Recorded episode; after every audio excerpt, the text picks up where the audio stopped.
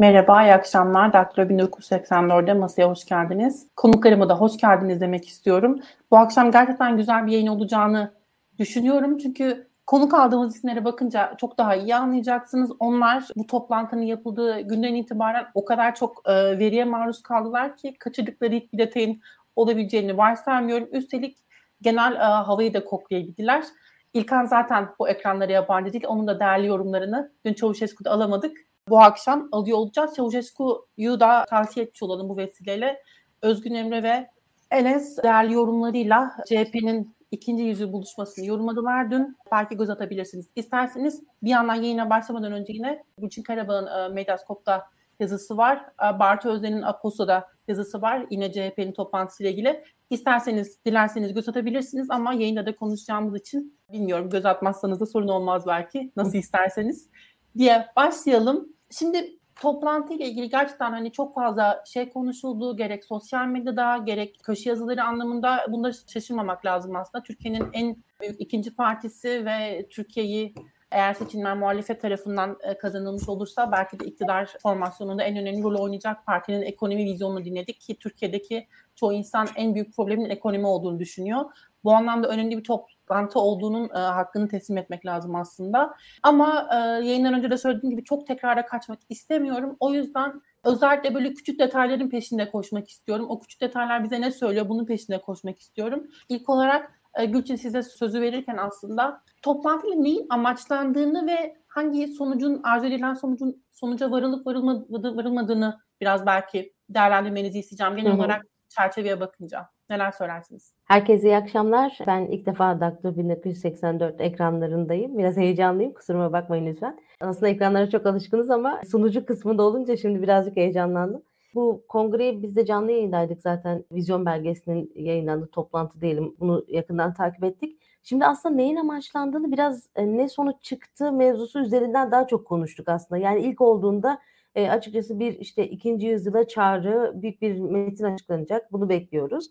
Ama sonrasındaki özellikle yorumlardan ben biraz tersten giderek bunun üzerine düşündüm diyebilirim. Yani aslında ben Cumhuriyet Halk Partisi'nin ekonomi politikasının açıklanmasını bekliyorum uzun zamandır. Nasıl DEVA ve İyi Parti açıkladıysa çok temelde sizin de girişte bahsettiğiniz gibi zaten en temel sorunumuz ekonomi olduğuna göre bu siyasi partilerde seçmenlerin o istediğine göre ekonomi politikalarında sorunları nasıl bir çözüm üretecekler? Aslında aşağı yukarı bunu bekliyorduk ama biraz birkaç farklı alana yöneldi bence bu mevzu. Bence merkezde yine de ekonomi vardı. Ama vizyon belgesi diyoruz ve ikinci yüzyıla çağrı isminden de anlaşıldığı üzere zaten büyük bir iddia da var ortada. Ve hem Cumhuriyet Halk Partisi'nin altılı masadaki konumu hem de bence Kemal Kılıçdaroğlu'nun birleştirici kendisinde belirttiği gibi oyun kurucu rolü bu mevzuyu Cumhuriyet Halk Partisi'nin ekonomi politikalarının incelenmesinden çok daha büyük bir çapını genişletti diyelim. Adalet ve Kalkınma Partisi'nin vizyon belgesinin karşılığında gibi bir kurguyla yapılmış. Ama tabii çok temel farkları vardı. Ona da gireriz şimdi konumuz o değil. Sonrasında çok fazla şunu ben gördüm. Halk bunu ne kadar anladı örneğin işte halkın ya da toplumun geniş kesimlerinin anlayacağı bir dil kullanılmamıştı vesaire sorular aslında böyle bir toplantı neden yapılmıştı? Bunu gösterdi bize. Birkaç neden olduğunu görüyoruz yine sonuçtan. Birincisi Cumhuriyet Halk Partisi uzun zamandır beklenen ekonomi politikası özellikle DEVA ve İYİ Partisi'nin bu anlamda geridesinde kalmıştı.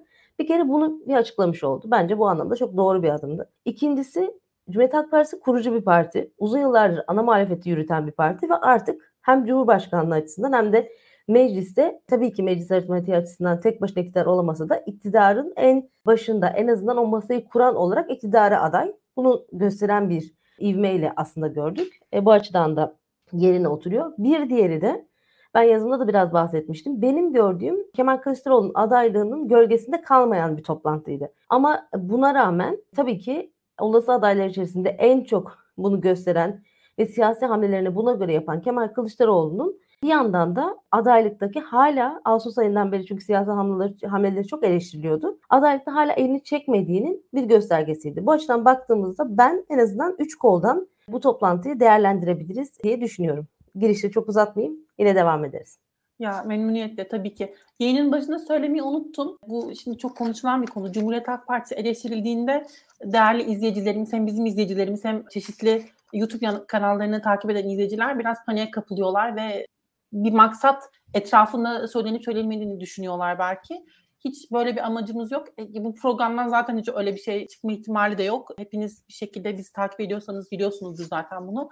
Ama hatırlatmak istiyorum. Yapılan tüm eleştiriler aslında acaba neyi daha iyi olabilirdi temsil ediyor. Başkaca bir derdimiz yok gerçekten. Bunu hatırlatmak istedim. Şöyle samimi bir şey de söyleyeyim. Fatoş teyze yani benim işte annemin en yakın arkadaşı, aile dostumuz bana kızıyor niye Kılıçdaroğlu'nu eleştiriyorsun diye. Kim zaman bazen içim gidiyor e, bir şey söylediğimde çünkü diyorum ki ya Fatoş teyze bana kızacak şimdi. Neyse Fatoş teyzeyi de anmış olduktan sonra Bartu sana dönerken sen dedin ki yayın öncesinde biz bugün röportaj için Ümit Özdağ'la buluştuk ve onun da bu toplantıya ilişkin yorumları vardı. Bayağı merak ediyorum aslında neler söyledi Ümit Özdağ? Sorduk Ümit Bey'e aslında şeyden röportajdan önce sorduk hani bu toplantıyla ilgili ne düşündüğünü işte bu lansmanla. CHP'nin neoliberal paradigmadan ayrılmadığını, kendi partisinin ekonomik görüşlerinin CHP'den çok daha solda ve kamucu olduğunu, bu işte ABD'li bir danışmanın gelmesinin işte Kemal Kılıçdaroğlu'nun vizyonunu zaten gösterdiğini söyledi. Bunlar, bunları dile getirdi ve çok ağır eleştirdi çok da şaşırtıcı değil bence zaten hani Ümit Özdağ'ın pozisyonunu düşününce siyasi spektrumda. Yani ilerleyen zamanda konuşuruz zaten. Ben bu e, hani yayından önce de söyledim bu eleştirinin biraz haksız olduğunu düşünüyorum. Evet hani bir sosyalist program değil bu. İçeriğini düşününce kesinlikle CHP'nin devletin ekonomideki rolünü arttıran bir noktaya geldiğini, e, daha kamucu bir e, politika izlediğini, işte yoksulların biraz ekonomik olarak geride kalanların daha fazla desteklenmesini talep eden, bunun üstelik de kaynaklarının nereden bulunacağını, neyin nasıl yapılacağını da detaylıca açıklayan bir bence yeni bir yol çizmiş CHP kendisine. Biraz da böyle artık bu yapılmak zorunda kaldı. Çünkü ekonomik krizin vardığı boyut yani yoksulluk korkunç. Hani Hacer Fekko'nun yaptığı konuşmada e, tanıklıklarını anlatıyordu e, Hacer Hanım. Yani o derin yoksulluk ağıyla çalıştığı dönemde karşılaştığı yoksulluğun boyutunu anlatıyordu. Ben hani birçok insanın evet hani her şey çok pahalı falan hep söyleniyoruz. Herkes şikayetçi ama e, insanların yaşadığı yoksulluğun boyutunu tam olarak idrak edebildiğimizi her zaman düşünmüyorum pet şişelerle satılan, pet bardaklarda satılan ayçiçek yağı yağlarını ne bileyim görmüyoruz ya da böyle hani işte komşusundan bir parça tuz istemeye utanan işte çünkü onda da yoktur diye şey yapamayan hani yani gerçekten çok farklı boyutlarda yaşıyor insanlar yoksulluğu ve bu devletin rolünün artması da bir toplumsal beklentiye dönüşüyor. CHP'nin açıkladığı programda buna bir yanıt olduğunu düşünüyorum kendi adıma. Ümit Özdağ'ın eleştirileri böyleydi açıkçası. Benim de hani düşüncelerim biraz farklı tabii. Buydu. Ben hani şunu ekleyebilirim e, Gülçin Hanım'ın söylediğine. Şey biraz katılmadım ben. Yani Kemal Kılıçdaroğlu'nun adaylığı meselesinin çok ön planda olduğunu düşündüm ben program boyunca. Çünkü hep Kemal Bey kendisi adına vaatlerde bulundu. Yani ben işte benim görevim sistem kurmaktır ve sistem çalıştırmaktır dedi. İşte ben şöyle yapacağım böyle yapacağım yani kendisinin göreve geldiğin senaryo üzerinden cümleler vardı. Ve bu bana zaten hani biraz da bu e, adaylık konusundaki e, olası rakipleri biraz geri planına çekme ve kendisini ön plana çıkartma çabası olarak ben bunu düşündüm yani bu hani sadece şey bir tespit. Kemal Bey'in biraz kendisinin adaylığını daha fazla şansını arttırmaya çalıştı bence bu toplantıyla birlikte diye düşünüyorum. Aslında bunu değerlendirirken e, konuk e, profiline baktığımızda ya da ne bileyim e, oradaki atmosfere bakıldığında işte normalde kontenjanın çok daha fazlası kişinin bir şekilde özellikle partilerin coşku yaratmak için belki e, salona alın, alınmaya çalışıldığı, buna ilişkin bazı görüntüler var. İnanılmaz kalabalık olduğu ile ilgili. Siz bizzat zaten oradaydınız toplantı boyunca. Siz de eminim görmüşsünüzdür. Böyle eleştiriler de vardı. Orada biraz yani şey oldu. Bir... Yani o da haksızlık olmasın. E, kapıda ilk başta sadece davetiyesi olan insanları içeri almak gibi bir çaba vardı. Ama o kadar fazla sayıda insan vardı ve o kadar yüksek sesle tepki gösterdiler ki ya biz bu parti için çalışıyoruz, örgütteyiz, işte sokaklarda geziyoruz siz bizi buraya almıyor musunuz falan diye gerçekten çok kalabalık bir grup bir, bir yakarışta bulunuyordu. Onun üzerine kapılar açıldı ve onun üzerine insanlar içeri girdi. Bu hani önceden planlandığını sanmıyorum o kalabalığın. Belki bilmiyorum. Belki öyledir. Belki diğer türlüdür. Ee, ama özellikle işte ben de e, bunu bir yayında gördüm. Yayında okudum. Yayında izledim daha doğrusu. İşte bu çeşitli il teşkilatlarından yeteri sayıda kişi toplamanın ya da daha fazla kişi toplamanın bir tür parti içi prestij meselesine döndüğü, işte Olabilir bunun bir tür genel başkan yardımcıları etkilemek için bir formül olarak da denendiği vesaire meselesi. Ama tabii salonun coşkulu olmasında e, sorunlu bir şey yok. Bu organizasyonla ilgili bazı eksikliklerin olduğu konuşulmuştu. Çeviriyle ilgili vesaire. Bir yandan katılımcıların bazıları telekonferansla bağlandılar. İlkan senin değerlendirmelerine ilk turda neler söylersin? Özellikle bu konuştuğumuz meselelerin üzerine belki. Cumhuriyet Halk Partisi'ni madem çok eleştirmiyoruz, e, çok eleştirmeden gidelim. Bir defa CHP'nin bu isimlerle beraber iş yapması olumludur. Yani benim açımdan çünkü CHP açıkçası kendi üyesi Kemal Derviş'e 20 yıl boyunca neredeyse sırtını dönmüş bir parti. Baktığınız zaman. Yani Cumhuriyet Halk Partililer Cumhuriyet Halk Partisi'nden vekil olmuş Kemal Derviş'i dışlayarak uzun süre ekonomiyi yorumladılar. Şu an aslında o günlere geri dönüş belki de CHP açısından görüyoruz. Bunu ya isimleri alt alta yazdığımızda görebiliriz. Ki dünyadaki hakim paradigma ben, bence biraz hani neoliberal çizgiden daha böyle sosyal liberal diyebileceğimiz bir çizgiye gelmiş durumda. Onu yansıtıyor yani oradaki isimler, isimlerin seçimleri, söylemleri. Aralarında tabii nüanslar var. Yani nüansların ötesinde de farklar var orada. Yani Refet Bey ile Daron Bey'in hani ekonomi bakışları arasında fark var ama e, sonuçta aynı en azından alfabeyle dille konuşan insanlar bunlar. Farklı görüşlerde olsalar da o ikisini uydurabilirsiniz ama yani tutup işte atıyorum işte Sayın Batırel'le Daron Bey'i asla yan yana getiremezsiniz. Oradaki o isimler en azından ekonominin belli paradigmalar içerisinde yönetileceğini iddia eden isimler ortaya konmuş oluyor o şekilde. Ki şöyle söyleyeyim zaten yani bundan sonra şu anki ekonominin düzeltilmesi projesinde ultra ortodoks hareketlerin işlevli olacağını da düşünmüyorum. Yani faizleri atıyorum %50 50 puan 500 bas puan arttırdığınız zaman olacak şeyler yani ekonomide ölüm demektir. Bunu hiçbir parti yapamaz. Yani şu anda evet AKP yanlış yapıyor ama AKP sonrası gelecek partinin de böyle AKP'nin yaptıklarını tam tersini yaparak bir başarıya ulaşması imkansızdı. Çünkü eğri doğru konuşalım. Ekonomi dediğiniz şey neticede insanların hayatı. Yani insanları ikna etmeden, insanları bir şekilde belli bir şekilde işin içine almadan hiçbir ekonomi programını gerçekleştiremezsiniz. Burada belli bir kitlenin iknası da gerekiyor. O iknayı sağlamanız için de bir refahı da paralelinde sunmanız gerekiyor topluma. Yani o açıdan sadece insanlara açlık, fakirlik vaat etmeniz mümkün değil. Şeyler daha eklemeniz gerekiyor. Sosyal politika da gerekiyor. Yani bu şeyden değil yani hani sosyal politikayı savunmasanız bile eklemeniz gerekiyor. Çünkü o gitmiyor yani açıkçası. Program ilerlemez yani orada. Şu gözüküyor. Özellikle belli fonlar var. Dünyada artık biliniyor. Bu fonlar belli işte çevre ekolojik, şeffaflık vesaire böyle üç tane kriter üzerinden değerlendirilen, kalkınma üzerinden değerlendirilen fonlar var. Bu fonları çekmeye çalışacak CHP belli oluyor. E, yeşil dönüşüm üzerinden bu tartışmaların içerisine girmiş durumda. Türkiye'den son 5 yılda, son 10 yılda hatta hem yerli hem yabancı sermayenin kaçışını gözledik biz. Yani Türkiye'de oluşmuş sermaye, Türkiye'ye gelmiş sermaye, bu tasarrufların hepsi Türkiye'den kaçtılar. Ve bu kaçışın arkasından zaten işte borsadaki spekülasyonları gördük. Yine aynı şekilde kurdaki değişimleri gördük. Zaten 128 milyar dolar hikayesinde bir tarafı da oydu. Yani neticede Merkez Bankası'nın rezervleri üzerinden onlar satıldı, millet parasını aldı, dışarı çıktı. O paraların tekrar geri gelmesini hedefliyor Cumhuriyet Halk Partisi. Şimdi onun geri gelmesi için de belli bir güvenin oluşması gerekiyor. Şimdi o güveni de oluşturmak için bu isimler öne sürülüyor. Bunlar mantıklı şeyler ama tabii bütün bunların yanında bu benim açımdan makul şeyler. O isimlerin Cumhuriyet Halk Partisi konumları ne olacak? Bu tabii tartışmalı. Dün de tartışıldı. Mesela Kemal Derviş gelirken de yani işte hazine müsteşarı mı olsun, Merkez Bankası Başkanı mı olsun tartışılıyordu. Kemal Derviş o sırada elini yükseltti. Benim bir ikna e, en azından ortaya koyabilmem için benim bakan olmam gerekir dedi. Bastırdı kazandı o zamanlar. Ve bakan olmuştu o zaman. Ve o zaman çok ciddi sorun da çıktı bu yüzden. Çünkü Türkiye'de siyaset koltukları öyle kolay kolay paylaşılabilen koltuklar değil işin doğası gereği. Bu açıdan da o isimlerin konumlarının tartışmalı olacağını, Cumhuriyet Halk Partisi içinde de tartışmalı olacağını düşünüyorum. E, neticede her CHP'ye giren bir isim yıllardır CHP'de olan ve vekil olamamış bir isim ve hatta bakan olamamış bir isim anlamına gelecektir orada. Bunun da bir karşılığı var. Bu da sonuçta siyaset. E, onu söylemek gerekiyor. E, o isimlerin de Cumhuriyet Halk Partisi'de birebir angajı olacaklarını düşünmüyorum. Bazılarının başka partilerle angaj, angajmanları var. Oradakilerin biliyorum yani açıkçası. Zaten dikkatli bakıldığında seziliyor. Bir, bir iki tanesinin CHP'de yakın olduğu da seziliyor. Onları da isim vermenin çok alemi yok ama anlıyorsunuz yani baktığınız zaman oradaki işte özellikle hangi isimler nereye yakın falan çözmek zor değil. Şu açık ama yani CHP'nin de bu dilden... dilin ucuna geldi isim verme meselesi. Tam böyle yani isim vereceksin gibi. yakındır açıkçası. Yani onu söyleyeyim. İşte atıyorum Ufuk Bey daha iyi. Ya biraz öyle onu görebilirsiniz ya. Orada işin açıkçası onu çok zor değil bunlar ama tabii birebir angajmanı olan isimler. Yani ben buradan bir şey söylerse yarın o partiye girmez, girer ayrı mesele ama birçoğu iyi niyetli uzmanlar olarak verebilecekleri katkıları vermişler. Orada gözüken o. Benim söyleyebileceğim bunlar.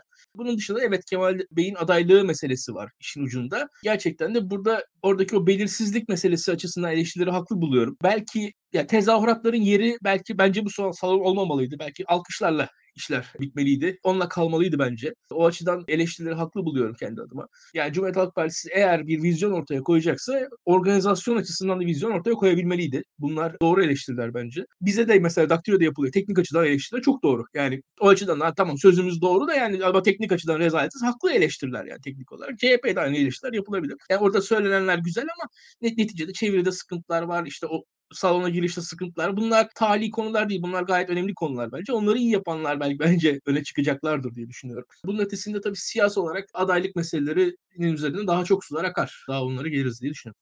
Ben de burada aslında kendi adıma birkaç şey söylemek istiyorum. Çok kısa tutacağım zaten de. Yani toplantıda ne amaçlandığı meselesinin gerçekten çok kilit olduğunu düşünüyorum. Ve e, özellikle bu isimler tercih edilirken, belki bu sunumlar organize edilirken aslında yapılmak istenen şey eleştirile belki bir, no- bir noktada cevap vermekti. Bizim de bir ekonomi programımız var ve bizim de söyleyecek bir şeylerimiz var diyebilmekti. Ama bunların ne ölçüde birbiriyle özdeşleştiği meselesi gerçekten bir soru işareti. Çünkü e, katılımcıların e, aynı e, ekonomi düzleminde hareket edip etmediği biraz şüpheli aslında bakıldığında e, Daran, Daran Acemoğlu'yla diğer isimlerin belki bunu söylemekte yarar var ama marka isimlerin seçilinmiş olması en azından ben böyle değerlendiriyorum. Böyle bir amaç güdüldüğünü düşünüyorum. Belli ki bu bir hani televizyondan yayınlansın ve insanları nasıl ikna edebiliriz arayışından ziyade parti içindeki adaylık meselesini biraz daha sağlamlaştırılma düşüncesiyle e, birazcık aslında bu toplantının organize edildiğini düşünüyorum. Çünkü Kılıçdaroğlu'nun e, nihai ve en önemli hedefinin şu an adaylık meselesi olduğunu düşünüyorum. Ne pahasına olursa olsun seçimleri kazanmaktan ziyade bir şekilde adaylığının kesinleşmesini bekliyor ki bunun için mutlaka Cumhuriyet Halk Partisi'nin tereddütsüz desteğini alması gerekiyor diye bunları belki söylemekte yarar var. Şimdi Gülçin'e dönerken bilmiyorum siz benim söylediklerimle ilgili de belki yorumlarınız vardır onları eklersiniz ama bir yandan da bu e, toplantıda gerek sunum yapan isimler bir de bu isimlerin partilerine ölçüde bağının olduğu meselesi bu da tartışıldı aslında. Jeremy Rifkin'in danışman olacağını biliyoruz ama diğer isimler belli ki danışman değiller. E, bir yandan e, Daran, Daran Acemoğlu zaten mesela Deva'ya da yer yer danışmanlık danışmanlık da değil de e, bir tür hizmet sağlamak anlamında bir tür akıl danışılması anlamında bazı süreçlerde rol oynadığını biliyoruz. Gerek parti kurulurken gerek sonrasında ve diğer isimler. Bu isimlere bak bakıldığında bir de şu, şu da bence soru işareti. Bu isimler neden acaba toplantıya bizzat gelmediler? Bilmiyorum. Bu da toplantıyı önemseyip önemsemedikleriyle ilgili bir soru işareti yaratır mı yoksa partiye olan aidiyet meselesinden mi kaynaklanıyor? Sizin burada çıkarımlarınız ne oldu? Şimdi bu konu çok fazla tartışıldı. Aslında benim tahminimden daha fazla tartışıldı. Ben o kadar da takılmayabilirdim böyle bir mevzuya. Çünkü hani yeni dünyayı yakalamak şiarının da olduğu bir toplantıda zaten yeni dünyamızda ve şu anda da yaptığımız gibi online bağlantılar gayet doğal aslında bir yandan baktığımızda. Daron Acemoğlu'yla Jeremy Rifkin zaten yurt dışındalar. Tabii ki kalkıp gelebilirlerdi. Ama bu tabii partiye daha angaja bir görüntü sergilerdi hiç şüphesiz. Diğerlerini de sunumlarına baktığımızda e, biraz daha zaten amfide ders anlatır şekilde sunumlar yaptıkları için yani aslında e, biraz böyle gerçekten bir e, kitle var. Muhtemelen öğrencileri gibi gördükleri ve o şekilde sunumlarını yaptılar. Bana o yüzden gelmemeleri çok da alakasız görünmedi açıkçası. Ben bu konudaki tartışmaları takip ettiğimde hep şu hat vardı. Partiye angaja görünmek istemiyorlar. Çünkü bunlar birer parti neferi değil şimdiden daha böyle akademik destek veriyorlar. Bu metnin çerçevesinde oluşturan e, insanlar zaten Kemal Kılıçdaroğlu da 70'ten fazla akademisyenle çalıştıklarını söyledi. Kolektif emeğin altını çizdi ki bence bu oldukça önemliydi. Belki bunu da konuşuruz. Dolayısıyla bana çok fazla üzerinde durulması gereken bir mesele gibi gelmedi. Bir yandan da şunu düşündüm. Zaten organizasyon açısından hiç meşru değil tabii. Birçok aksaklıklar olmuş. Bu isimlerin tek tek orada olması da daha büyük aksaklıklara sebep olurdu. Dolayısıyla bence gelmemeleri bir yandan avantaj bile olabilir. Sadece şu sıkıntılı bir durum dil sıkıntısı. Jeremy Rifkin'in konuşmasında içeriden aldığım bilgiye göre yani içeriden derken kulis bilgisinden bahsetmiyorum. Oradaki arkadaşlara sorduğumda aslında salonda o kadar kişinin olacağını hesap edemedikleri için simultane tercüme yapılan kulaklıklar yetmedi ve tabii ki salonun büyük bir kısmını da dinleyemedi. E, bu biraz bence acemilik olmuş. Yani e, orada görüntünün altında bir alt yazı yazmak çok daha anlamlı olurdu. Kocaman bir sahne var zaten. E, bunlar düşünülebilirdi. Ya Cumhuriyet Halk Partisi'nin hala böyle ufak tefek e, organizasyonda hatalar yapması bana da ilginç geliyor. Çünkü 100 yıllık bir partiden bahsediyoruz. Daha dün korulmadı. Tam olarak bilmiyorum açıkçası bunların nedenini. Bu isimlerin üzerinde bilmiyorum ya ben bence biraz merkezi kaçırıyoruz gibi hissediyorum. Şimdi burada ben mesela şunu gördüm açıkçası. Kemal Kılıçdaroğlu iki sahne gözümün önüne geldi. Bir tarafta Türkiye vizyonunu açıklayan Cumhurbaşkanı Erdoğan iki buçuk saat tek başına konuşarak anlattı. Ve onun içeriğine baktığımızda yine aslında benzer şeyleri görüyoruz. İşte biraz beka siyaseti, yine böyle korkuyla içe kapanma. Diğer tarafta da evet biraz acemice de olsa sonuçta yaşı gereği de bu dünyaya daha bir şekilde yeni adapte olmak isteyen bir genel başkandan bahsediyoruz. Ama bir yerlerden yakalamak istiyor. Ben şunları duydum açıkçası. Küresel değerlere açık olmak, dışa açıklık, iklim krizi meselesini önemsemek, teknolojinin kullanımını önemsemek. Bunlar hepsi Türkiye'nin de aslında kendisini dünya ülkelerinden biri gibi görmesi ki zaten olması gereken bu. Ama çok fazla biricik görüyoruz ya birçok şeyde. E, dolayısıyla bu anlamda bence dünyada nereye gidiyorsa dünya bunu yakalama idealini gösteriyordu. Ve orada şunu ben çok önemsedim. Bir genel başkan, evet burada da konuşuyoruz. E, olası Cumhurbaşkanı adaylarından eli ne olursa olsun en güçlülerinden biri. Çok daha uzun bir konuşmayla belki açılış yapmasını beklerken kendisi kolektif emeği vurguladı. O kişilere söz verdi. Sunumlarla ilgili konuşuruz isterseniz. Bence çok fazla yani ben zaten akademisyenim dinlerim mesela benim için sorun olmadı belki ama çok uzundu. Yani gerçekten fiziksel olarak da salonun da dinlemesi çok zor sunumlardı. Çok fazla uzundu. Sonrasında da bence Kılıçdaroğlu'nun siyasal performansına göre çok daha iyi, çok daha e, e, heyecanlı bir özetle aslında toparladı. Sunumun sonunu anlayamadım ben. Şöyle anlayamadım. Ben olsam o cümlelerle yazmazdım. Yani dünyaya kafa tutma cümleleriyle değil de biz de bu küresel tırnak içinde güçlerden biri olmak istiyoruz. Biz de bu yola giriyoruz gibi biraz daha böyle dünyayla hemhal olma sözleri. Ben olsam öyle yazardım o metni ya da kendisi yazmışsa. Ama kendisi o cümleleri kurmayı tercih etmiş. Yani onun dışında bence çok e, gerçekten heyecanlı bir toparlayıştı. Kendisinin bu kadar az konuşması ve orada birlikte biz e, yaptık bunu diye göstermesi güzeldi. Sadece Kılıçdaroğlu'nun konuşulmasına belki yine geçeriz ama sadece şurada şunu söylemek istiyorum. Bence şu Türkiye'de tutmayan bir e, siyaset tarzı. Mesela özellikle benim kulağımı tırmalayan bir söz siyaset üstü. Siyaset üstü bir ekip kurduk e, ve bu ekipte yani teknokrat bir ekipten bahsediyor aslında. Bu Türkiye siyasetinde pek kazandıran bir tavır değil. Ben biraz siyasi tarihimize baktığımızda. Bir de aslında beklenti de o değil. Yani baktığımızda toplumsal gerçekliğin bence bunda bir karşılığı yok. Ama şu güzel bilimsel bilgi, akademik bilgi çünkü bunlara hasret kaldık uzun yıllardır Türkiye'de. Bunları önemseyeceğim bir sorun var. Bunun çözümleri ben bu bilimsel bilgiyi kullanacağım demesi böyle anlarsak çok olumlu. Ama onun dışında siyaset üstü bir tavırla bir kere ekonomi politikası açıklarsanız zaten bu tamamen siyasal bir şeydir. Yani ona da içeriğine bakarız. Siyaset üstü olamaz dolayısıyla. Bu ekip de olamaz, bu politika da olamaz. E bu beni en çok aslında rahatsız eden ve çok da anlamlı bulmadığım ama ideolojik bulduğum bir e, kelimeydi. Bunu da belirtmek isterim. Ya sanırım siyaset üstüyle verilmeye çalışılan mesaj biz kendi ideolojik kaygılarımızın peşine düşmeyeceğiz hissini vermeye çalışılıyor, hissi verilmeye çalışılıyor diye anlıyorum e, topluma. Herhalde bunun bir e, kaygısı çünkü siyaset kelimesinin toplumdaki karşılığı sanırım tam da buna e, tekabül ediyor. Bu vurgulanılmaya çalışılıyor diye düşünüyorum. Sizin için bir sorum daha var aslında. O da e, Selin Sayak Böke meselesi. Onun konuşmasının çok öne çıktığı, çok e, güçlü bir kadın politikacı olarak bütün e, sunum içinde çok sevildiği e, de konuşuldu. Siz de aynı fikirde misiniz? Hem politik görüşü ve vizyonundan yola çıkarak sormuş olmak istiyorum hem de e, bundan bağımsız hitabeti anlamında nasıl buldunuz? Ben iki açıdan da özellikle hitabet açısından zaten çok olumlu buldum. Gerçekten kendine çeken bir konuşmaydı.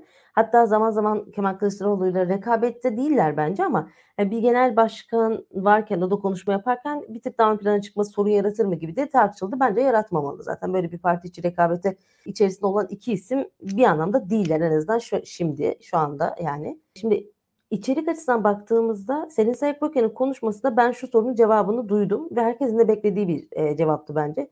Şimdi siz iyi güzel anlatıyorsunuz bu politikaları da işte sosyal refah devleti uygulamaları vesaire. Bunun kaynağını nereden bulacaksınız?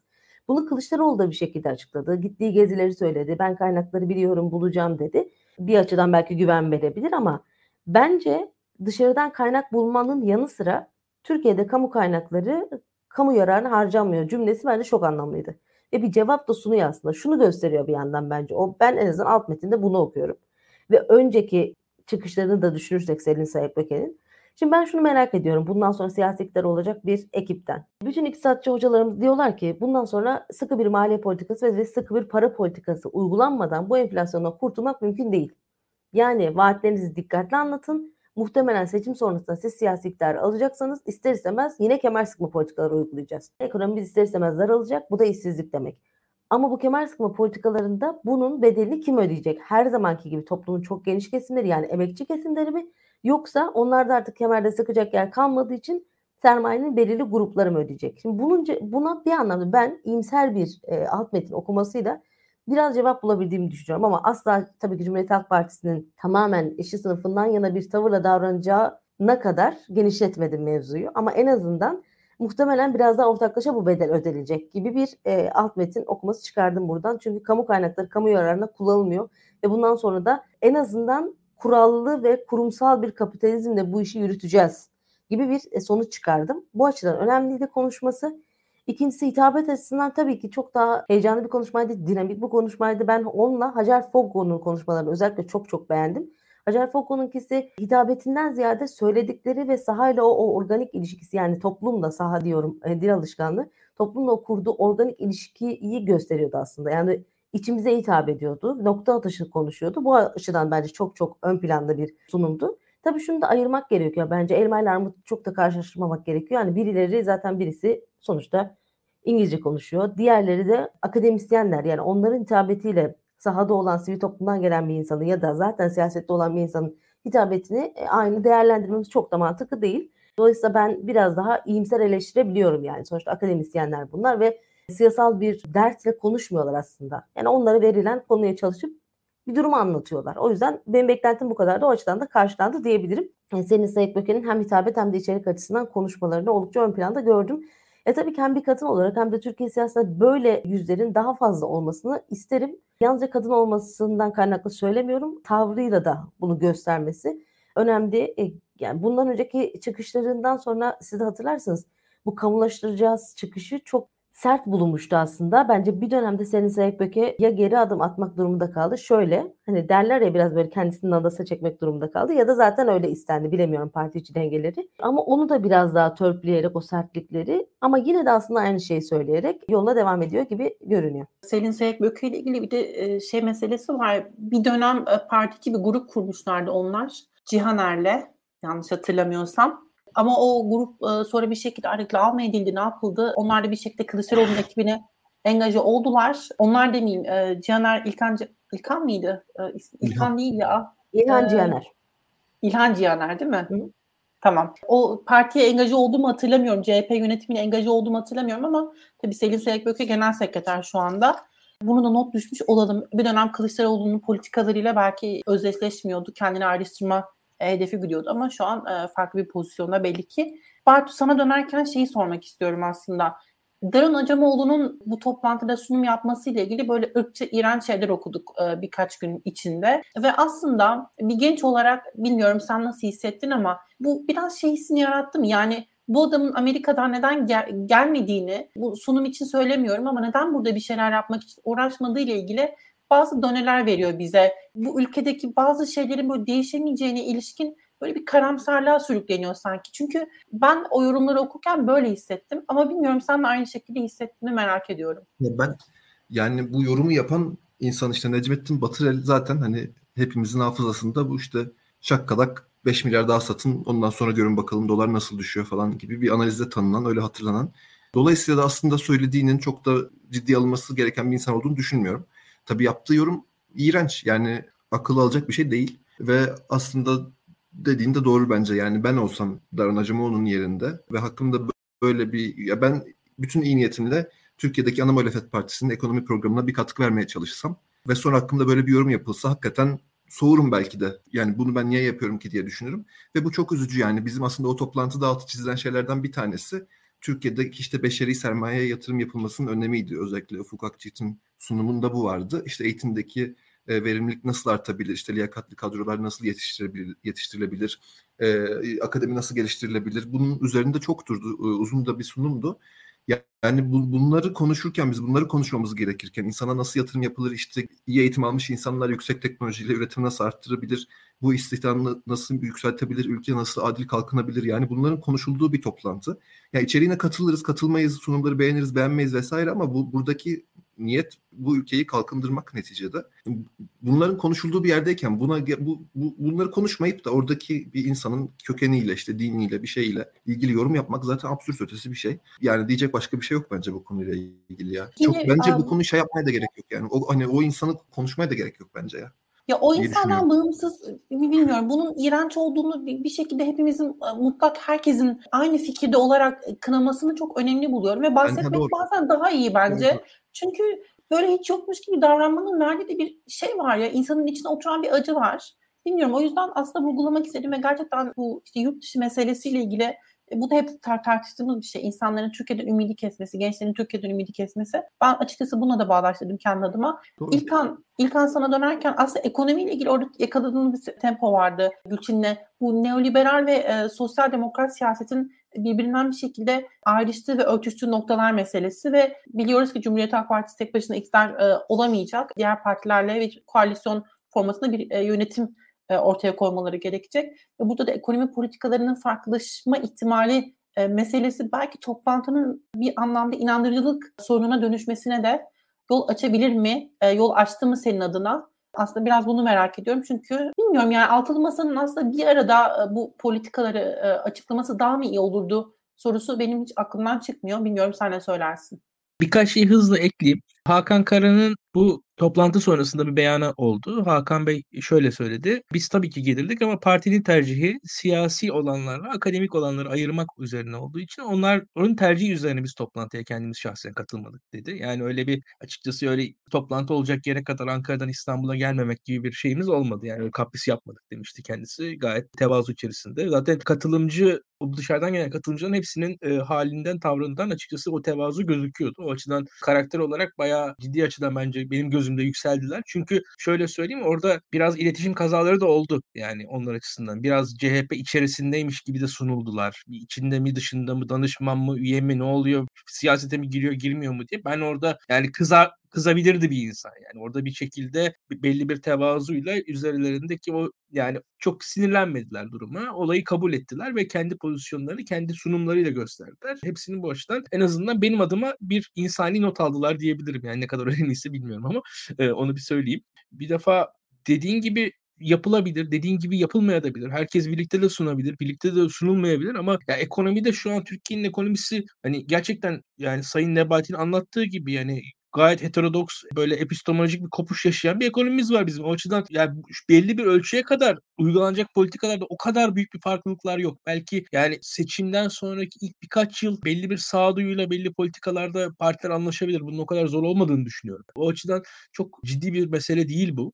Yani orada partiler ayrı ayrı da söyleyebilir, toplu da söyleyebilir. Hangisi daha iyi olur? Bilmiyorum. Yani ben onun asıl mesele olduğunu olduğunu çok düşünmüyorum burada. Bunun haricinde tabii ki işte Sayın Batıral'in ırkçı ifadeleri, o ifadelere benzer ifadeleri aslında Atılgan Bayar'da da duydum ben. Yani bazı Adalet ve Kalkınma Partilerde bu tarz ifadeler var. Şimdi bu tarz ifadeler aslında kolay siyaset baktığınız zaman. Yani basit bir siyaset bu. Ve bu tarz ifadeleri kullanılması kötü.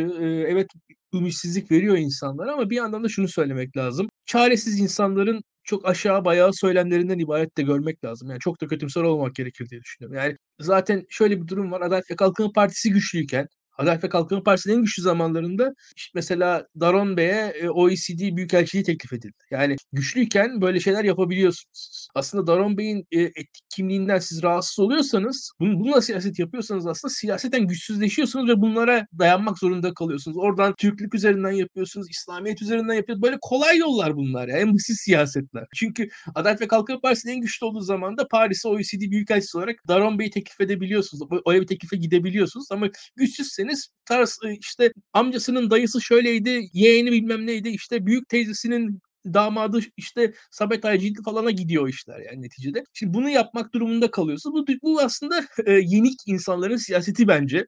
O açıdan ben o kadar kötümser değilim. Evet tabii olan bir tane şeyler kötü. Tepki gösterilmesi gerekiyor. Bizim de burada altın çizmemiz bence çok iyi ama neticede de ben hala içimde bir iflah olmaz bir iyimser olarak bunlara başvuruyor olmaları aslında bir yenilginin en azından bir e, ön ifadesi gibi geliyor bana. Ya burada bu açıdan Türkiye ne Daron Bey'e ne e, oradaki diğer isimlere işte eşi dolayısıyla Hacer Hanım'a bunlar komik şeyler veyahut da işte ya yabancı danışman falan ya bu, bunları tartışacak bir noktada değiliz biz. Bunlar absürt konular açıkçası. Yani e, biz işte McKinsey'yi falan da hatırlayın tartışmıştık. O zamanlar da bunlar da geçmişti. Ya bunlar bu dünyada hakikaten komik bunlar ve gerçekliği yok.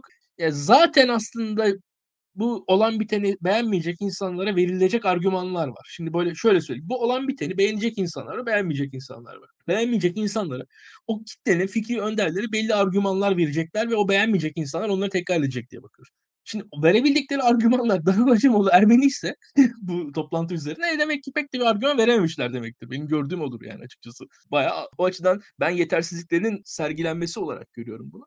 Ve bu şöyle söyleyeyim bu tarz konulardan muhalefetin korkmaması, çekinmemesi belli ölçülerde benim açımdan şeydir. Kendilerine güveniyorlar demek. Yani Darul Acemoğlu'nun etnik kökenini Cumhuriyet Halk Partisi bilmiyor değildi. Daha önce yazdıklarını da bilmiyor değildi herkes. Herkes kitaplarını okudu. Yani neticede Aa, demek ki böyle bir cesareti, böyle bir cüreti varmış demek ki. Ben bunu görüyorum burada. O açıdan tam aksine benim için olumludur tüm bunlar diye düşünüyorum. Benim görüşüm bunlar. Ayrıca ekonomi politikasına da e, ilk soruna tekrar geleyim. Yani şöyle söyleyeyim burada aday belirlendikten sonra zaten ekonomi konusu tekrar tekrar gündeme gelecektir. Orada da bu işler basit vaatlere doğru döndürülecektir. Bu tarz toplantılarda şu toplantının hedefi doğrudan sıradan vatandaş değil. En azından şöyle bir şey var. Sıradan vatandaşın bir kısmı ha Cumhuriyet Halk Partisi dünya ekonomik elitleriyle temas halinde olabilecek bir parti. Bu onun mesajını veren bir toplantı ve Kemal Kılıçdaroğlu idaresi de adaylık bağlamında da dünya ekonomik elitleriyle temas kurabilecek bir yönetim vaat ediyor demektir bu toplantı. bunları söylüyor aslında. Yani yoksa vatandaşa dair vaatler konusunda tabii ki gerek Gülçin Hanım'ın belirttiği gibi yani Selin Dayak konuşması, Hacer Hanım'ın konuşması onlar daha siyasi konuşmalar ve daha gerçek konuşmalar. Orada zaten o da farkı hissediyorsunuz siz. Ki toplantının da yani bence de ritmini Kemal Bey en sonunda çıktı konuştu biraz toparladı. Onu hissediyor. Yani gene salona biraz canlılık kattı diye ben gördüm. Bunun gibi bunun gibi görmek lazım diye düşünüyorum. Halka yönelik şeyler ister istemez sonraki toplantılarda olacaktır. Bu burası miting değil. Ya buranın miting gibi tasarlamış olmasında hata vardı zaten.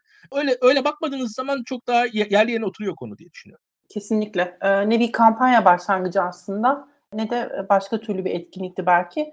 Ama böyle işte senin de söylediğin gibi aslında PR'ı e, biraz farklı biçimde yapıldı. 3 Kasım'ı e, şey 3 Aralık'ı bekleyin işte şöyle böyle falan derken bilmiyorum belki de bu heyecanı yaratmak da e, önemlidir. Parti büyükleri e, daha iyi bilir belki bizden. Neyse e, şimdi biz ne konuşursak konuşalım aslında hep konuştuğumuz ve konuşmaktan vazgeçemediğimiz ve herkesin aslında heyecanla beklediği bir konu var ki o da adaylık konusu. Bununla ilgili aslında nasıl yorumlamak gerektiği meselesini ben önemli buluyorum. Ee, bize bu toplantı ne söyledi adaylık konusunda ve bir e, sahne var ki o da çok önemli aslında. Kaftancıoğlu ile İmamoğlu'nun tokalaşmaması e, ki zaten birkaç gündür aralarında bir gerginlik olduğu da yansımıştı. Tabii ki bunu yandaş medyanın ele aldığı şekliyle ele almak bizi hiç ilgilendirmiyor ama ben özellikle şunu merak ediyorum aslında. Tam olarak ne oluyor? Yani aralarındaki anlaşmazlık meselesi neyle ilgili? Bunu da Gülçin size yöneltmek istiyorum aslında. Sizle başlayalım bu üçüncü tura. Şimdi ben şöyle söyleyeyim. E, kulis bilgisi düzeyinde bildiklerim var ama teyit edemediğim için hani onları net olarak söyleyemeyeceğim. Sadece şunu söyleyebilirim. Biraz da kaçamak cevap vermek için bu soruyu açıkçası. Ekrem İmamoğlu e, aday olacaksa e, herhalde İstanbul İl Örgütü Başkanı Canan Kaftancıoğlu'nu ve Kemal Kılıçdaroğlu'nu karşısına alarak yani onlara rağmen aday olması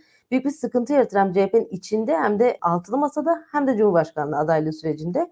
Ee, ama Ekrem İmamoğlu siyaseten çok alfa bir karakter görüyoruz bunu ve ilk günden beri aslında yerel siyasetteki İstanbul'un yerel siyaseti pek de yerel siyaset olmuyor gördüğümüz üzere orada kal- kalmayacağını gösterdi. Genç de bir isim Türkiye siyasetinde bundan sonra e, yer alacak yani belki 10-15 yıl göreceğimiz isimlerden birisi. Güzel de olabilir bu açıdan açıkçası. Yurttaş olarak ben memnun olurum açıkçası Ekrem İmamoğlu'nu e, siyasetin bir yerlerinde görmekten. ideolojik olarak e, muhtemelen aynı yerde bakmasak da hayata. E, ama böyle bir e, taze kanın olması anlamlı olur. E, özellikle siyasetin e, tırnak içerisinde yaşlandığını söylediğimiz bir e, zamanda hem genç ve dinamik olması açısından. E, ama Canan Kaftancıoğlu da bence bu kadar. Canan Kaftancıoğlu da muhtemelen sert, köşeli bir karakter ve gördüğüm kadarıyla da öyle görünüyor açıkçası. Yani siyasi nezaket ne gerektirdi bilmiyorum. Ben siyasetçi değilim. Öyle bir toplantıda en azından bu resmi vermemeleri gerekirdi gibi düşünüyorum. Ama Ekrem İmamoğlu nasıl bir yola çıkacak açıkçası ben de çok merak ediyorum. Dediğim gibi kulis düzeyinde tabii ki gazeteci olduğumuz için e, e, az buçuk kulağımıza çalınanlar var. Ama bu ete kemiğe bürünmeden bize yorumlamamız doğru olmaz diye düşünüyorum. Sadece şunu umabilir, um, umarım açıkçası. Birazcık yani, bile paylaşmak mümkün değil yani o kulis bilgilerini. E, e, çok değil çünkü dediğim gibi böyle çok kulaktan e, dolma bilgiler olduğu için çok da teyit edemeden ben genelde alışkın değilim bu tarzda konuşmaya. Şunu görmek istemem ben açıkçası. Ekrem İmamoğlu'nun bir şeye rağmen yani tabii ki aday olmak isteyebilir. Hakkıdır da. iyi de bir siyasetçidir. Ama e, hiçbir adayın bence Kemal Kılıçdaroğlu çünkü kendisi aday olur ya da olmaz. Ben şuna da katılmıyorum. Ee, çok lütfen kusuruma bakmayın. Tam olarak kim söyledi bir anda unuttum ama Kemal Kılıçdaroğlu bence özellikle şu andaki yakın çevresiyle etkileşimi biraz eleştirilse de aklı selim davranacağını, özellikle anket sonuçları ve e, siyasi elitler tarafından yeterli teveccühü görmezse aday olacağını sanmıyorum. Çünkü şimdiye kadarki siyasetinle çok tutarsız bir tavır olur aday olursa. Ben o yüzden e, Kemal Kılıçdaroğlu bir noktada ama umarız o geç bir nokta olmaz. Kendi adaylığının kazanma yoluna çıkmayacağını gördüğünde bana göre Ekrem İmamoğlu'na el verecek. Yani dolayısıyla bir senaryo Ekrem İmamoğlu'nun bunu beklemesi ve Kemal Kılıçdaroğlu'ndan el alarak bu yola çıkması. İkinci senaryo gerçekten korkutucu CHP açısından hem de bütün bu süreç açısından. Bu isimlere rağmen böyle bir siyasal hırsla diyeyim ön plana çıkması bu çok zorlar. Belki altılı masayı, altılı masada Kemal Kılıçdaroğlu'nun konumunu, e, Cumhuriyet Halk Partisi'nin oradaki konumunu umarız böyle bir e, senaryoyla karşılaşmayız. Ama bakacağız neler olacak. Bartu sana dönerken aslında şunu söylemek aklıma geldi. Yani İmamoğlu ile Kaftancıoğlu arasında ne tür bir gerilim olursa olsun biliyoruz ki Kaftancıoğlu Cumhurbaşkanlığı seçimlerinde aday olarak yarışmayacak.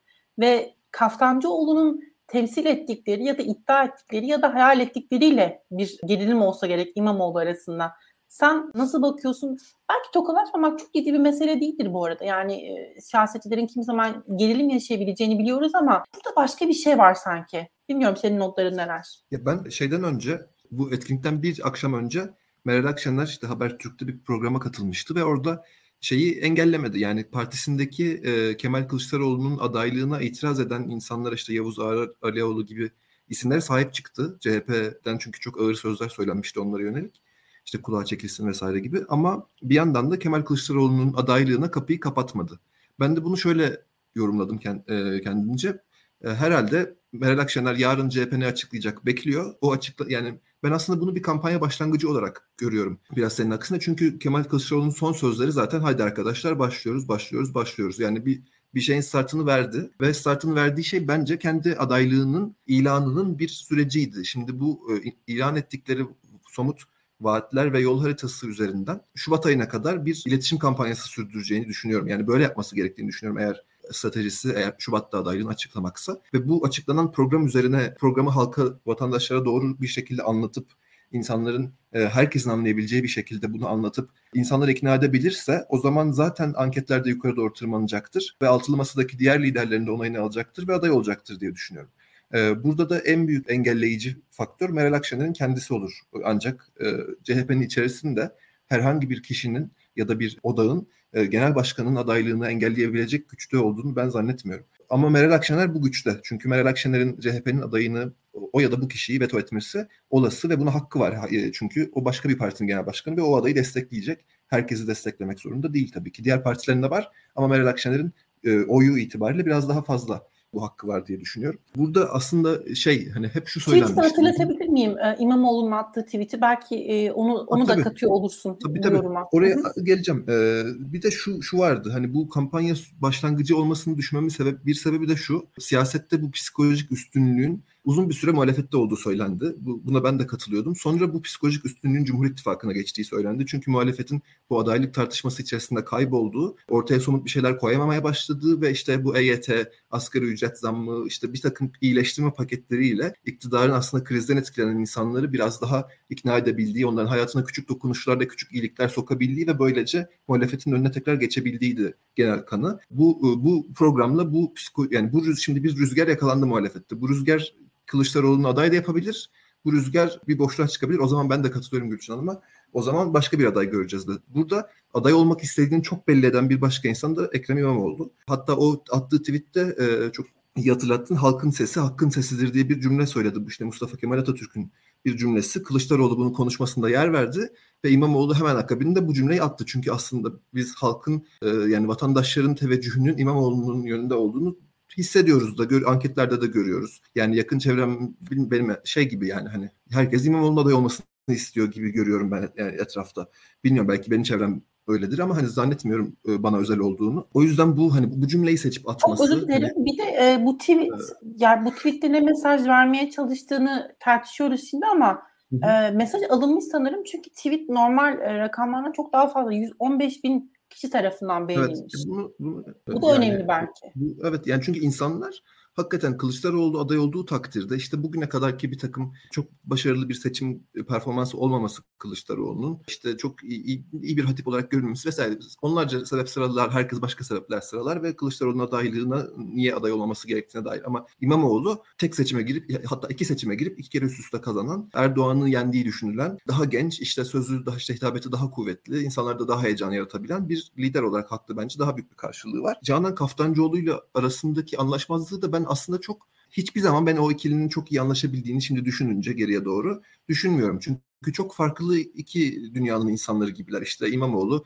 bir aslında biraz daha merkez merkez sağ bir ailesi var. İşte Anaplı bir ailesi var. Ee, bir müteahhit işte ne bileyim daha dünyaya çok sol bir pencereden baktığı söylenemez bence İmam, İmamoğlu'nun. Tabii ki sosyal demokrat bir insandır, CHP'de siyaset yapıyordur vesaire. Ama Canan Kaftancıoğlu'nun dünya görüşü çok daha sınıf siyasetinden yana, çok daha emek siyasetinden, sol pencereden dünyaya bakan bir insan. Ve dolayısıyla ikilinin zaten hiçbir dönemde çok iyi anlaşan iki insan olduğunu ben zannetmiyorum. Ama bu siyaset çok profesyonel bir iş ve çok iyi anlaşıyormuş gibi birbirlerini bugüne kadar hep gösterdiler. Bilmiyorum bir, bir şeye dayanarak söylemiyorum. Sadece düşüncelerim bunlar. O yüzden hani bugün e, İmamoğlu'nun genel başkana karşı birazcık e, yok aday ben olayım mesajından Canan Hanım rahatsız oluyor olabilir. Bunu e, bu rahatsızlığını bir şekilde ifade etmek istiyor. Topluma da göstermek istiyor olabilir. Kendi genel başkanına göstermek istiyor olabilir. Açıkçası şey biraz belli yani hani bu evet hani iktidara yakın basın tarafından çok böyle çok kaşındı bu konu ama belli ki zaten ortada bir anlaşmazlık var gibi de bence. Çok uzun konuştum sanki. Ha bir de şu da önemliydi. Son olarak şunu da söyleyeyim. Ha İbek gitti mi? Bekleyeyim mi? Devam edelim biz. Tamam. Ee, bir de şey de önemliydi bence. Ee, yani e, aday olur olacak mısınız sorusuna bir vatandaşın İmamoğlu Allah bilir diye cevap verdi. Yok ben aday olmak olmak gibi bir niyetim yok.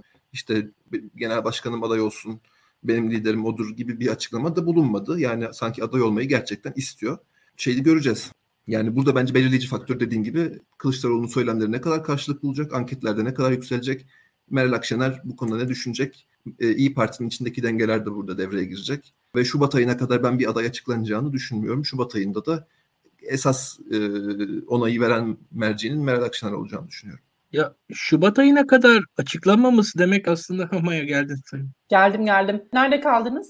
Ben e, bu işte İm, İmamoğlu al, hani aday ol, olmak istemiyorum demiyor. Ama işte Şubat'a kadar bence beklemek zorunda kalacağız. Şubat ayında bu Kılıçdaroğlu'nun bu kampanyası nasıl karşılık bulacak? Ona göre Meral Akşener en büyük karar verici merci olacak diye düşünüyorum. Bir açıklama da yapıldı Dedim. aslında. Kim tarafından yapıldığını hatırlamıyorum ama adayın Şubat'a kalacağı ile ilgili sanırım Gelecek Partisi'nden bir isimdi. Neyse ama belli ki son dakika kadar bekleme eğilimindeler. Ya şey olarak da mantıklı bir süre yani bu bu bu açıklanan programın gerçekten çok kapsamlı bir program ve o lansmanda biraz şey karıştı. Hakikaten e, somut vaatlerle o somut vaatlere rin altını dolduran teoriler birbirine karıştı. Yani hani orada olan bir insan olarak ben onları zor ayırdım yani. Hani hakikaten bazen karıştı, kaçtı gitti bazı vaatler mesela. Bunun hani tamamının bir bütün bütün halk tarafından anlaşılması falan zaten hani Şubat'a kadar bunun kampanyasının gece gündüz bununla uğraşması gerekiyor CHP'nin ki gerçekten bu nasıl karşılık buluyor hatta biz gerçek anlayabilelim yani hani bu birkaç günde olacak bir şey değil. O yüzden Şubat iyimser bile bir tahmin bence hani bu, bu nasıl karşılık bulduğu ölçmek için.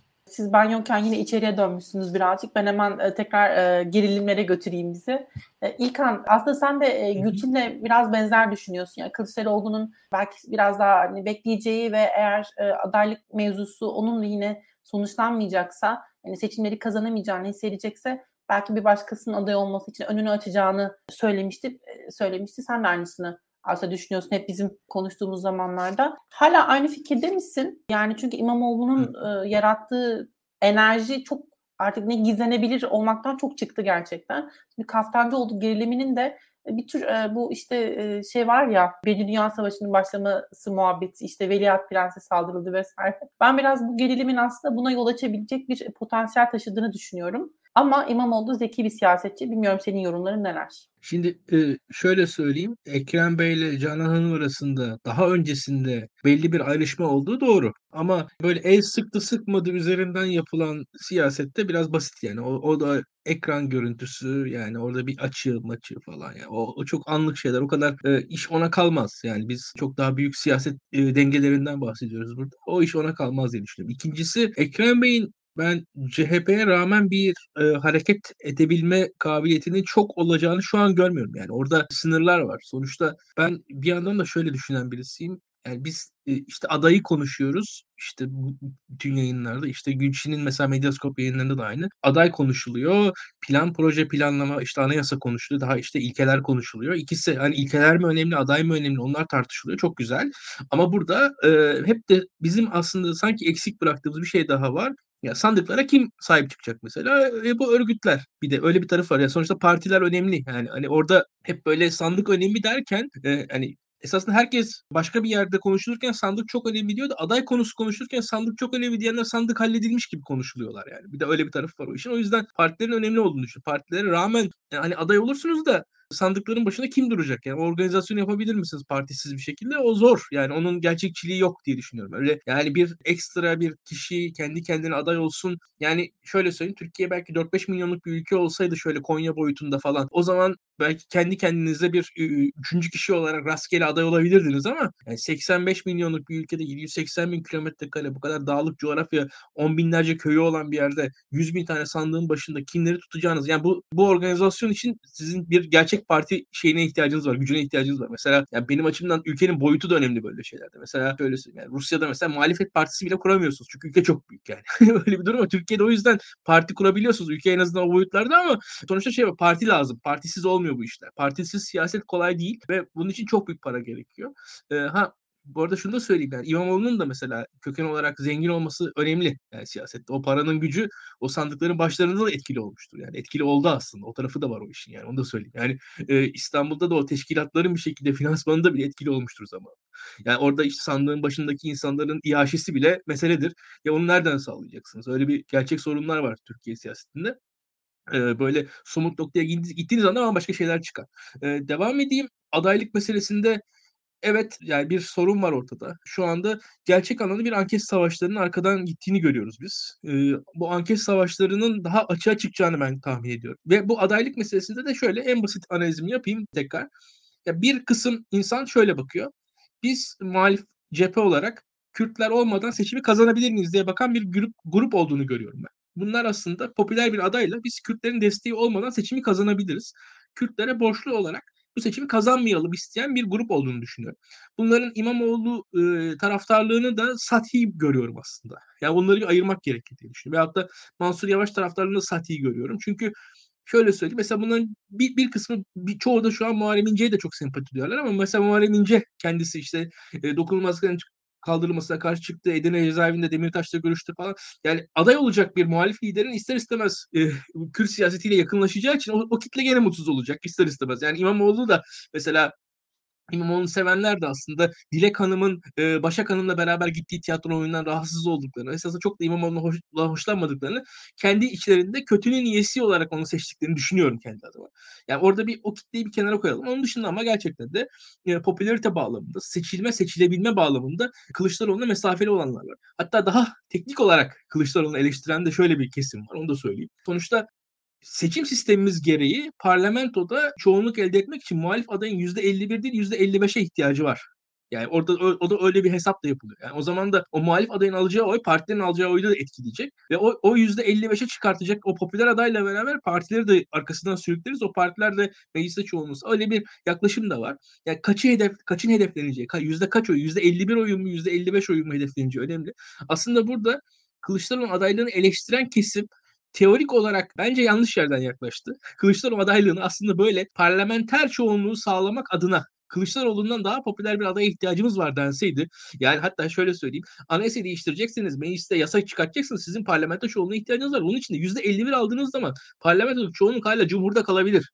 Böyle bir risk var. Çünkü Adalet ve Kalkınma Partisi %40'a yakın oy olacak. MHP belki 40 ile aday göstermeyecek. Tüm oylar AKP'ye gidecek ve öyle de çok ciddi şekilde bu e, seçim sisteminin değişiklikle beraber AKP'nin 20 vekil artışı var yani neredeyse. Bunları da üst üste koyduğunuz zaman aslında mecliste çok ciddi avantajı olacak Cumhur İttifakı'nın. Bunu düşünerek aslında %51 değil, %50 artı 1 değil, %55'in hedeflenmesi gerektiği söylenebilirdi. Bu söylenmedi nedense. yani bence biraz yani şöyle söyleyeyim entelijansiyanın entelektüel kısırlığı da var burada. Biz dahil onu da söyleyeyim. E, buradaki o tartışmaları böyle görüyorum. E, tartışmalar e, sanırım gerek Bartu'nun gerek de Gülşin ifade ettiği gibi devam edecek. Ben de şu anda e, çok kolay bir çıkış görmüyorum. İlkan parlamenter, parlamento hedefi oturtulmadı ama böyle yüksekten açıldı yani şey denildi hani İmamoğlu işte fark atarak kazanır, kesin kazanır denildi. Ama diğer tarafın bahaneleri de daha farklıydı tabii ki. Kılıçdaroğlu'nun adaylığını isteyenlerin bahaneleri daha farklıydı. Ee, şimdi son tura giriyorum zamanımız bayağı açtık zaten. Ee, böyle son küçük notlar varsa e, Gülçin sizle başlamak istiyorum. Onları alayım. E, zamanınızı açtık. Çok da aşmayalım. Benim de birçok notum var aslında ama en son belki konuştuğumuz mevzudan e, sadece onu söylemeden geçmek istemiyorum. Hani e, Kürt seçmeni ya da HDP seçmeninin oyunu almadan kazanabilir mi muhalefet mesela? Bu soruyu soranlar bence e, şöyle bir algı problemi demeyeyim ama mevzunun ciddiyetini anlamama hali var gibi geliyor bana. Çünkü önümüzdeki seçimin nasıl bir seçim olduğunu düşünmek lazım. Önümüzdeki seçim sıradan Türkiye'nin zaten alışkın olduğu e, yaptığımız genel seçimlerden biri değil. Siyasal rejimle ilgili bir seçim. Yani rekabetçi otoriter rejim olarak e, adlandırılan bazı siyaset bilimciler tarafından Türkiye'nin rejimi ibresi demokrasiye doğru mu dönecek?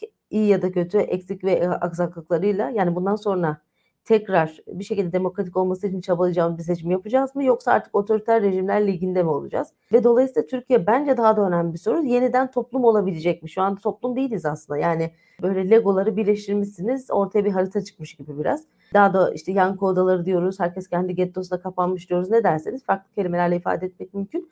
Yeniden bir toplum olacak mıyız? Hesaplaşma, yüzleşme bunlarla birlikte harman olacak mıyız yani? Bu, bu bunu düşünürsek HDP seçmeni, Kürt seçmeni adını nasıl koyarsanız e, bunun dahil edilmeden bir muhalefet senaryosu seçim, seçim aritmetiği olarak hesaplarsınız. Bir şekilde belki olur. Belki o da çok mümkün değil herhalde. Ama gerçekten kazanamazsınız. Yani bundan sonra çünkü siyasal rejimi yeniden kuracaksınız. Şu anda Türkiye'nin aslında biz enkazını bilmiyoruz ne olduğunu. Yani hazineyi bilmiyoruz. Kurumlar yani neredeyse uzun yıllardır Adalet ve Kalkınma Partisi'nin son yönetiminde özellikle yani son seçim kazandığı günlerden bugün 2015 sonrası diyelim. E, liyakatle muhtemelen bir kişi bile atanmamıştır kurumlara. Yani bunların hepsinin toparlanacağı e, çok ciddi çalışmaların gerçekleştireceği bir süreç bekliyor bizi ve burada e, toplumun belli kesimini siz e, dışarıda tutarak bu yeniden toplum olma halini zaten gerçekleştiremezsiniz. Bunu ben hiçbir şekilde gerçekçi bulmuyorum. Özellikle önemsediğim bir mesele olduğu için kapanışta bunu söylemek istedim. Adaylık meselesinde de sen şunu eklemek istiyorum. Gerçekten olaylar birbirine çok fazla girdi. Ben hep başından beri şunu söylüyordum. Ee, gerçekten güçlü bir program, güçlü bir masa onun verdiği görevleri yerine getirebilecek ama güçlü bir aday. Yani sadece silik bir karakter olmayacak. O da güçlü olacak. Bu iki siz bir arada olunca böyle bir denklem ancak bu kadar ciddi bir seçimi kazandırır. O beklediğimiz güçlü programı bir türlü bulamadık. Özellikle seçim yasası değişikliğinden sonra bu sefer o zaman aday üzerine konuşulmaya başladı. Aradığımız güçlü adayı da bir türlü bulamıyoruz. Güçlüden kastım e, Muharrem İnce versus Tayyip Erdoğan zamanında olduğu gibi bir güçlükten bahsetmediğimin altını çizmek isterim. O değil gerçekten aklı selim davranabilecek, planlı programlı, hitabetli kuvvetli. E, otursak aslında her birimiz çıkartabiliriz. Bunun sonucunda olası adayların hangisi e, e, bu yarışı göğüsler, ipi göğüsler bilemiyorum. Ama bu ikisinin bir şekilde olması lazım. E, İlkan Bey'e de katılıyorum kadro ve parti örgütü gerekli böyle bir seçimi kazanmak için. Yani böyle bir seçim kadro, parti örgütü, bunun organizasyonu. Cumhuriyet Halk Partisi'nin aksaklıkları çok fazla bu konuda ama bir yandan da kocaman bir 2019 seçim başarısı var. Gerçekten çok iyi bir organizasyon. Bir değil iki seçim başarısı. Bir sürü büyük şehrin kazanılması. İstanbul gibi kocaman bir metropol iki kez kazanılması. Ve orada da şunu unutmayalım. Canan Kaftancıoğlu, Buğra Kavuncu ve Ekrem İmamoğlu üçlüsünün aslında o koordineli çalışması, birbirlerini sevsinler sevmesinler. Üçü de ideolojik olarak aslında oldukça farklı noktalardalar. Ama bu koordinasyonlu çalışma bunu sağladı. Ve o parti örgütüne güven verdi, harekete geçirdi, haklarını savunmasını vesaire. Bunların hepsi uzun süreçlerdi. Aslında çabuk unutuyoruz yani. Çok benzerini sağlayabilmek lazım. Ama yetmeyecek muhtemelen. Üzerine eklenerek çünkü bir genel seçimden bahsediyoruz. Bilmiyorum ki yani çözüme dair reçeteler var gibi önümüzde. Ama bir yandan da bunları tekrar tekrar düşünmesi lazım. Ama şu çok net bir 2018 var bir de 2019 var. Biz hangisiyle aslında yolumuza e, devam edeceğiz? Yani Türkiye'nin kutuplaştığı, kimse birbirini dinlemediği inanılmaz mitinglerle kendimizi çok fazla sandığımız bir İnce versus Erdoğan ikiliğine mi tutulacağız yoksa 2019 yerel seçimlerinden öğrendiğimiz derslerle mi hareket edeceğiz? Şimdi iki önemli seçim oldu. Ben oradan iki cümle aklımda kaldı. Bunu söyleyerek bitirmek istiyorum sözlerimi. Bir Macaristan seçimlerinde biliyoruz ki orada altılı masa minvalindeki e, muhalefet e, bloğu ya da ittifakı seçimi kazanamadı. Şöyle bir cümle e, Macaristan'da Budapeşte Belediye Başkanı'nın söylediği bir cümle. Şunu söylemiş. Biz ittifak olduk ama birlik olamadık. Bunu beceremediğimiz için aslında düştük. İkincisi de son dönemde Brezilya seçimleri tabii çok takip ettik. Ee, Türkiye'de herhalde seçim özlemimiz hiç bitmiyor. Bütün dünyadaki seçimleri tek tek takip ediyoruz.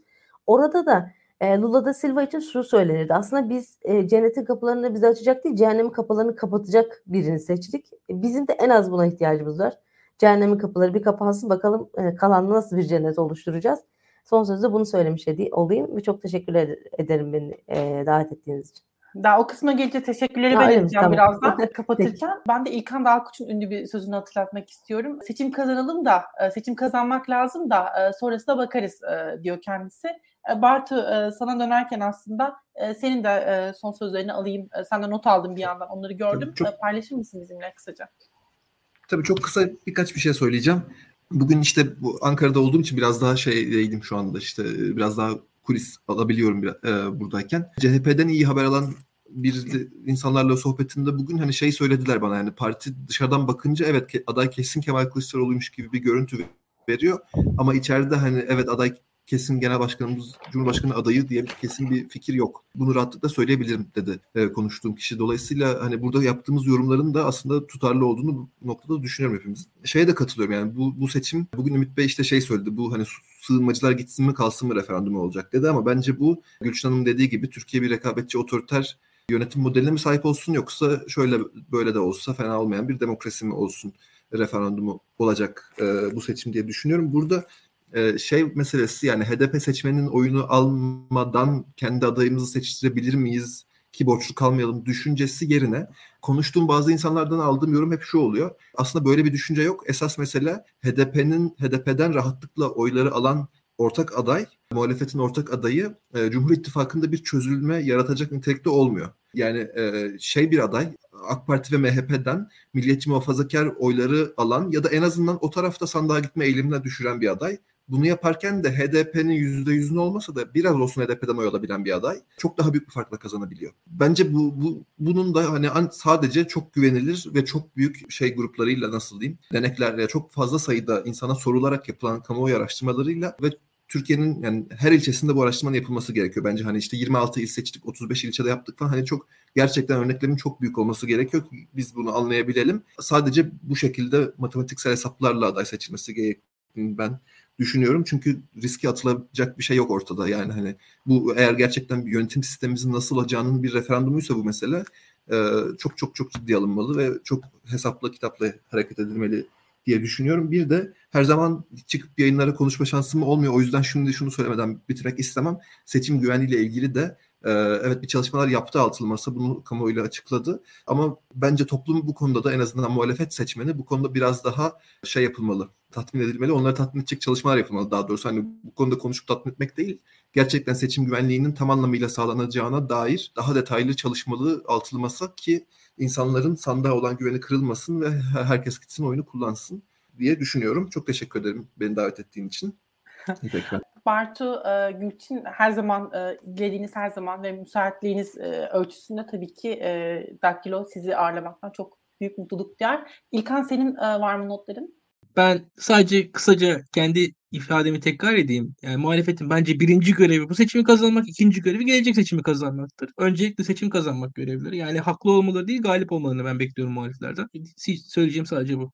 Çok teşekkürler tüm yorumlarınız için, tüm değerlendirmeleriniz için. Ee, ben de çok keyif aldım ve öğrendim aynı zamanda. İzleyicilerden özür diliyorum. Seyirci yorumlarına pek bakamadım açıkçası. Çünkü dikkatim inanılmaz e, dağılıyor. Bir de çok konuklu olduğumuzda bunu toparlamak biraz daha zor oluyor. O yüzden bağışlayın beni. Ama şimdi kapatırken izleyen herkese çok teşekkür etmek istiyorum. Değerli yorumları, e, önerileri ve soruları e, için elimden gelince gördüğüm kadarıyla yansıtmaya çalışın. Kendi sorularımı eklemeye çalışın. Umarım aynı şeyleri tekrar izliyormuş gibi olmamışsınızdır diye kapatalım ama e, başka yorumlarınız varsa lütfen alta da yazın. Beğenmeyi unutmayın, paylaşmayı unutmayın. Tekrar herkese çok teşekkürler. İyi akşamlar. İyi akşamlar.